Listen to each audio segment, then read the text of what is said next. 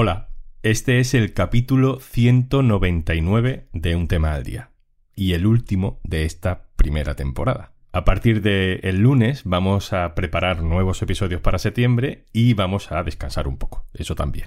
Pero no te desconectes porque durante el resto del verano vamos a seguir compartiendo historias contigo. Al final de este episodio te cuento más. Pero antes, vamos con lo de hoy.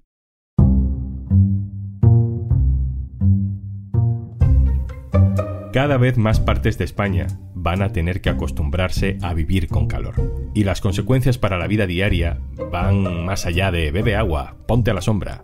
Empresas, trabajadores, comercios. Tomen nota. Hoy en un tema al día, lecciones desde el sur. Así es la vida y la ley a más de 40 grados. Un tema al día con Juan Luis Sánchez, el podcast de eldiario.es. Una cosa antes de empezar. En Ucrania, en Etiopía, en Guatemala o en España.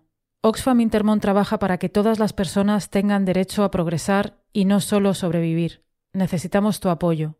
Entra en oxfamintermon.org. Girona, 6 grados más de lo habitual. Cuenca, 5 grados más de lo habitual. Hemos visto 13 grados más de lo habitual en Asturias, récord de temperaturas en Teruel, en Zamora. Va estando claro que la ola de calor no es solo un pico inesperado en las temperaturas, sino que el cambio climático nos irá apretando cada vez más. Si eso es así, hay que adaptarse a vivir con calor. Hoy vamos a aprender cómo. ¿En qué cambia la vida cuando hace mucho calor durante muchos meses? Y no es solo ponerse a la sombra de día y salir a la calle de noche, aunque eso también. Bueno, nos sentamos más fresquito. Toma el fresco en Andalucía significa coger una silla de tu casa y sacarla a la puerta. De la calle. Yo estoy acostumbrada a verla desde que soy pequeña, cuando iba al pueblo de mi madre. Entonces cuando empezaba a atardecer sacaban la silla a la puerta de su casa y se ponía allí a echarla entre ellas. Ahora rascamos más en esa costumbre de salirse a la calle con la silla en los pueblos porque esconde más de lo que parece. Pero saludo antes a Alfonso Alba, director de Cordópolis, medio local cordobés asociado a eldiario.es. Hola Alfonso. Hola, ¿qué tal? Alfonso, Córdoba es una de las ciudades con temperaturas más altas de toda España. Por tanto, desde la experiencia, ¿qué cosas básicas implica vivir mucho tiempo por encima de 40 grados? Pues al mediodía la vida se refugia en los interiores de las viviendas. Es muy complicado, por ejemplo, encontrar restaurantes abiertos, porque nadie en Córdoba, en el Valle del Guadalquivir, queda para almorzar al mediodía fuera de su casa. Vemos que algunos restaurantes sí que tienen interiores muy frescos, pero desde luego las terrazas y los veladores, si acaso se ven en el entorno de la mezquita con algunos turistas. Y es algo muy poco recomendable porque nos puede dar un golpe de calor por mucha sombra que tengamos, son más de 40 grados los que hay fuera. Así que intentamos en Córdoba, pues si queremos quedar para desayunar, buscamos esas horas en las que ya se puede salir y ya por la noche sí que buscamos quedar en algunas terrazas, en algunos veladores, pues con amigos para al menos librarnos de ese confinamiento, que nos dé el aire, aunque sea aire caliente. En el exterior, como bien nos contaba un arquitecto cordobés, que se llama Pedro Cáceres del Barrio, en Córdoba, la distancia más corta entre dos puntos no es la línea recta, sino la línea de la sombra. Es muy importante protegerse del sol y evitar la exposición al sol. Los comercios tienen horarios distintos en verano. Se abre antes por la mañana, se cierra antes al mediodía y se abre más tarde por la tarde y también se cierra más tarde por la noche.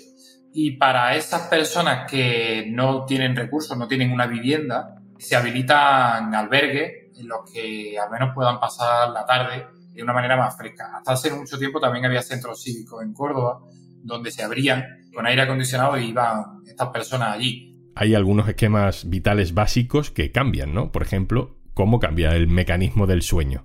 Bueno, en el Valle del Guadalquivir tenemos un sueño muy distinto al que pueden tener en el resto de la península. El descanso se reparte en la parte de la noche que se puede pero sobre todo en ese momento de confinamiento en el que estamos en casa. Si tenemos la fortuna de tener una vivienda climatizada, podremos descansar al mediodía, podremos disfrutar de la siesta. Cuando vives aquí te das cuenta de que es algo totalmente necesario, porque si no duermes la siesta no vas a descansar. Es imposible por la noche dormir muchas horas seguidas. Las ocho horas de la noche hay poca gente que las pueda llevar a cabo, porque lo normal es que intentes alargar tu vida cuando puedes estar en la calle, no te acuestas nunca antes de las 12 de la noche y que también procures levantarte pronto, procures estar ya funcionando a las 7 de la mañana. Por tanto, necesitas ese descanso al mediodía. Entonces, la siesta es la compensación del insomnio que produce el calor y el trasnoche. En los últimos días hemos tenido que lamentar la muerte de al menos tres trabajadores, todos ellos en la Comunidad de Madrid, por golpe de calor. El último, un repartidor de publicidad. El primero fue un trabajador de la limpieza, un barrendero, y también murió un operario en una nave industrial. Para estos casos no había ninguna normativa especial por motivo de las altas temperaturas. Sí que hay recomendaciones, pero no hay ninguna norma eh, en vigor. En Andalucía esto es diferente, Alfonso. Incluso en los horarios de mm, oficina hay cierta flexibilidad. Sí, las empresas ponen facilidades. Es muy complicado encontrar horarios de oficina en los que haya gente que salga a esa hora, porque es un riesgo para la salud. El riesgo es incluso llegar al coche, ¿no? Aquí el teletrabajo ya se practicaba en muchos sitios, antes incluso del famoso confinamiento, porque en esos días de, más calor, lo más recomendable y lo más lógico es quedarse en casa y, no salir. Eso las empresas lo saben y se hacen horarios especiales de verano. Y desde luego los trabajos en la calle, principalmente la construcción, pero también el campo, también son distintos. Hay una jornada intensiva en Córdoba, aprobada desde el año 2005, en el que la construcción y en el campo no se puede estar trabajando más tarde de las 2 de la tarde.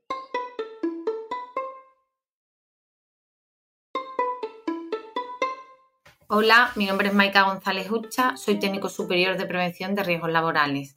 Por las altas temperaturas en el periodo vacacional de verano, se establece, si queda escrito y específico en el convenio colectivo de la provincia, el regular los horarios laborales solamente por las mañanas, es a lo que se le suele llamar jornada intensiva.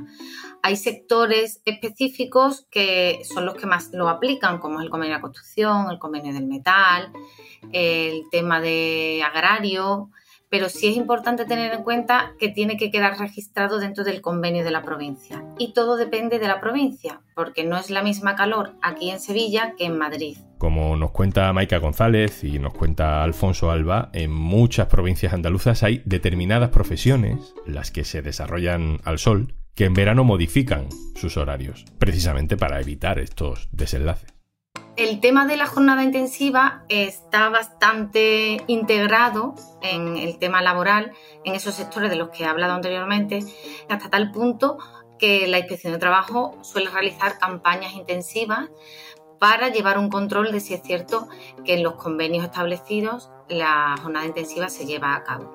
Y todo ha sido porque años atrás ha habido excesivas muertes por exceso de calor y golpes de calor. Desde los servicios de prevenciones ajenos suelen recomendar y recordar la importancia de hacer jornadas intensivas, no realizar trabajos en jornadas excesivas de calor. Y desde los servicios de prevenciones propios de las empresas también se hace mucho hincapié en el tema. Las sanciones son tipificadas como graves y muy graves.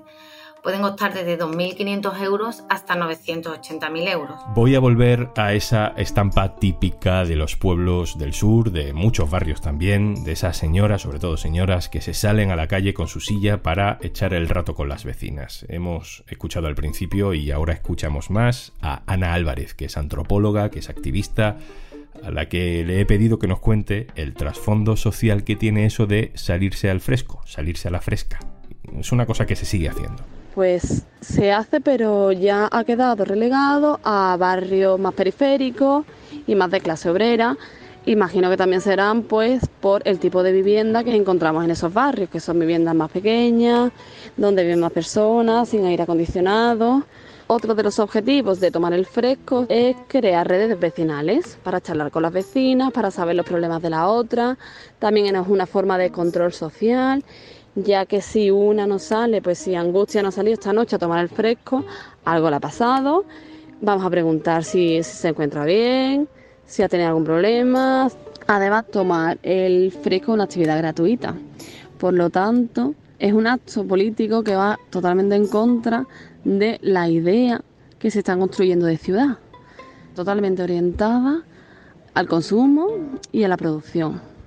En nuestro tiempo de ocio o para ser productivos y eficaces cuando vamos al trabajo. Mientras que tomando el fresco lo que se busca es simplemente el disfrute, el tomar las calles y los barrios y crear comunidad con esas personas que están compartiendo ese barrio o ese pueblo contigo. Alfonso, vuelvo contigo. Existe otra pata de todo esto que es la energética. ¿Quién tiene aire acondicionado y quién no? ¿Quién tiene piscina y quién no? Digamos que el calor expone la desigualdad de manera muy clara. Desde luego.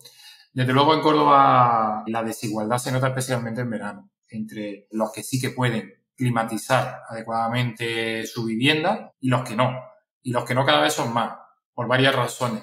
Porque o no han podido comprar un aparato de aire acondicionado, que aquí no es un lujo, sino que es un bien de primera necesidad, o directamente lo tienen, pero no pueden enchufarlo porque la factura de la luz se ha duplicado.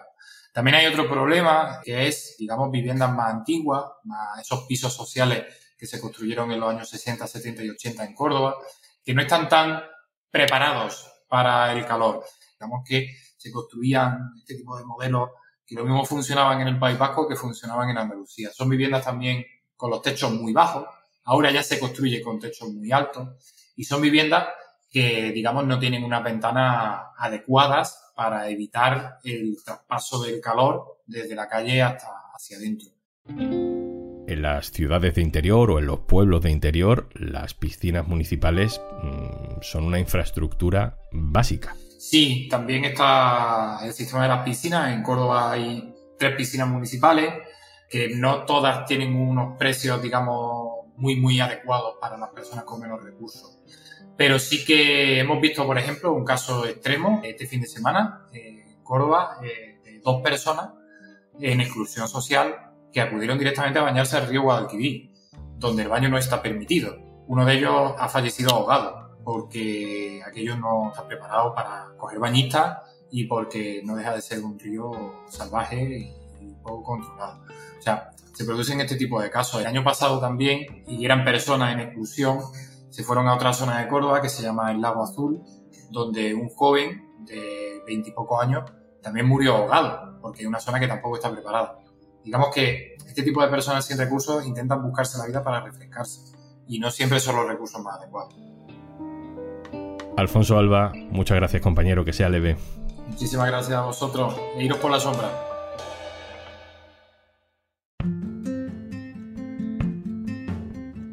Y aquí termina la primera temporada de Un tema al día, el podcast del diario.es. Han sido 199 capítulos, espero que os hayan interesado, no sé, la mitad por lo menos. No te preocupes porque no te dejamos solo el resto del verano. A partir de este lunes vas a tener contenido todos los días en nuestra lista de reproducción. Te vamos a recomendar otros podcasts que nos gustan o vamos a recuperar capítulos de un tema al día que merece la pena escuchar de nuevo. En fin, vas a estar entretenido. Asegúrate de seguirnos en Podimo, en Spotify, en Apple o en la plataforma que uses. Queremos agradecer a nuestros patrocinadores mm, esta primera temporada por su apoyo, por hacer sostenible económicamente este podcast. Son Podimo y Oxfam Intermon. Y gracias de parte de todo el equipo de Un Tema al Día por estar ahí. Somos Juan Luis Sánchez, Izaskun Pérez, Carmen Ibáñez, Marcos García Santonja y Pedro Nogales y toda la redacción del diario.es que muchos han pasado por aquí esta temporada. Hemos sido muy felices, hemos estado muy agobiados, hemos estado muy estresados, pero también muy satisfechos, orgullosos y nos hemos sentido muy privilegiados de darle forma a este nuevo espacio de encuentro entre tú y nosotros. Gracias. Nos escuchamos todo el verano y volvemos con capítulos nuevos en septiembre. El lunes, más temas. Feliz verano, un abrazo.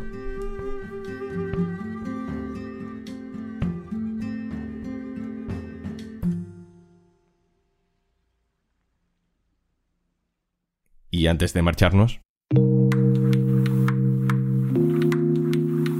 ¿Por qué es mejor donar dinero que medicinas cuando estalla una guerra? Esto es Iguales, un espacio de Oxfam Intermón.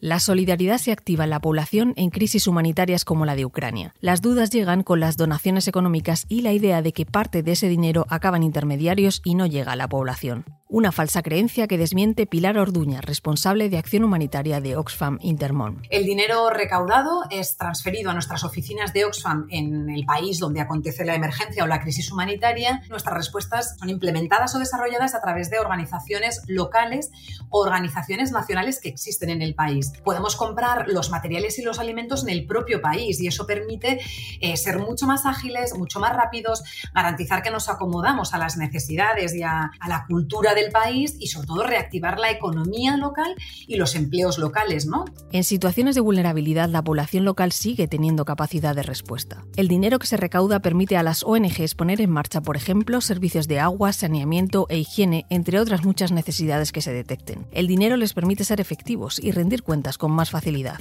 Las donaciones de medicamentos y ropa acarrean más problemas. Muchos de los bienes eh, que donamos pueden no ser los adecuados para las necesidades de la población y además estos bienes que se donan individualmente muchas veces acarrean costes y dificultades administrativas y logísticas adicionales. Hay que recogerlas, hay que embalarlas, esto lleva asociados unos costes de transporte, unos trámites aduaneros, eh, muchas veces estos productos tienen fechas de caducidad, bueno, es, es complejo. Las ONGs tienen además acceso a kits de respuesta estandarizados con todo lo necesario para atender a la población. Ellos saben qué necesitan los damnificados. Nuestra labor es apoyarles para que no cese esa ayuda. Si tú también crees que la igualdad es el futuro, entra en oxfamintermon.org.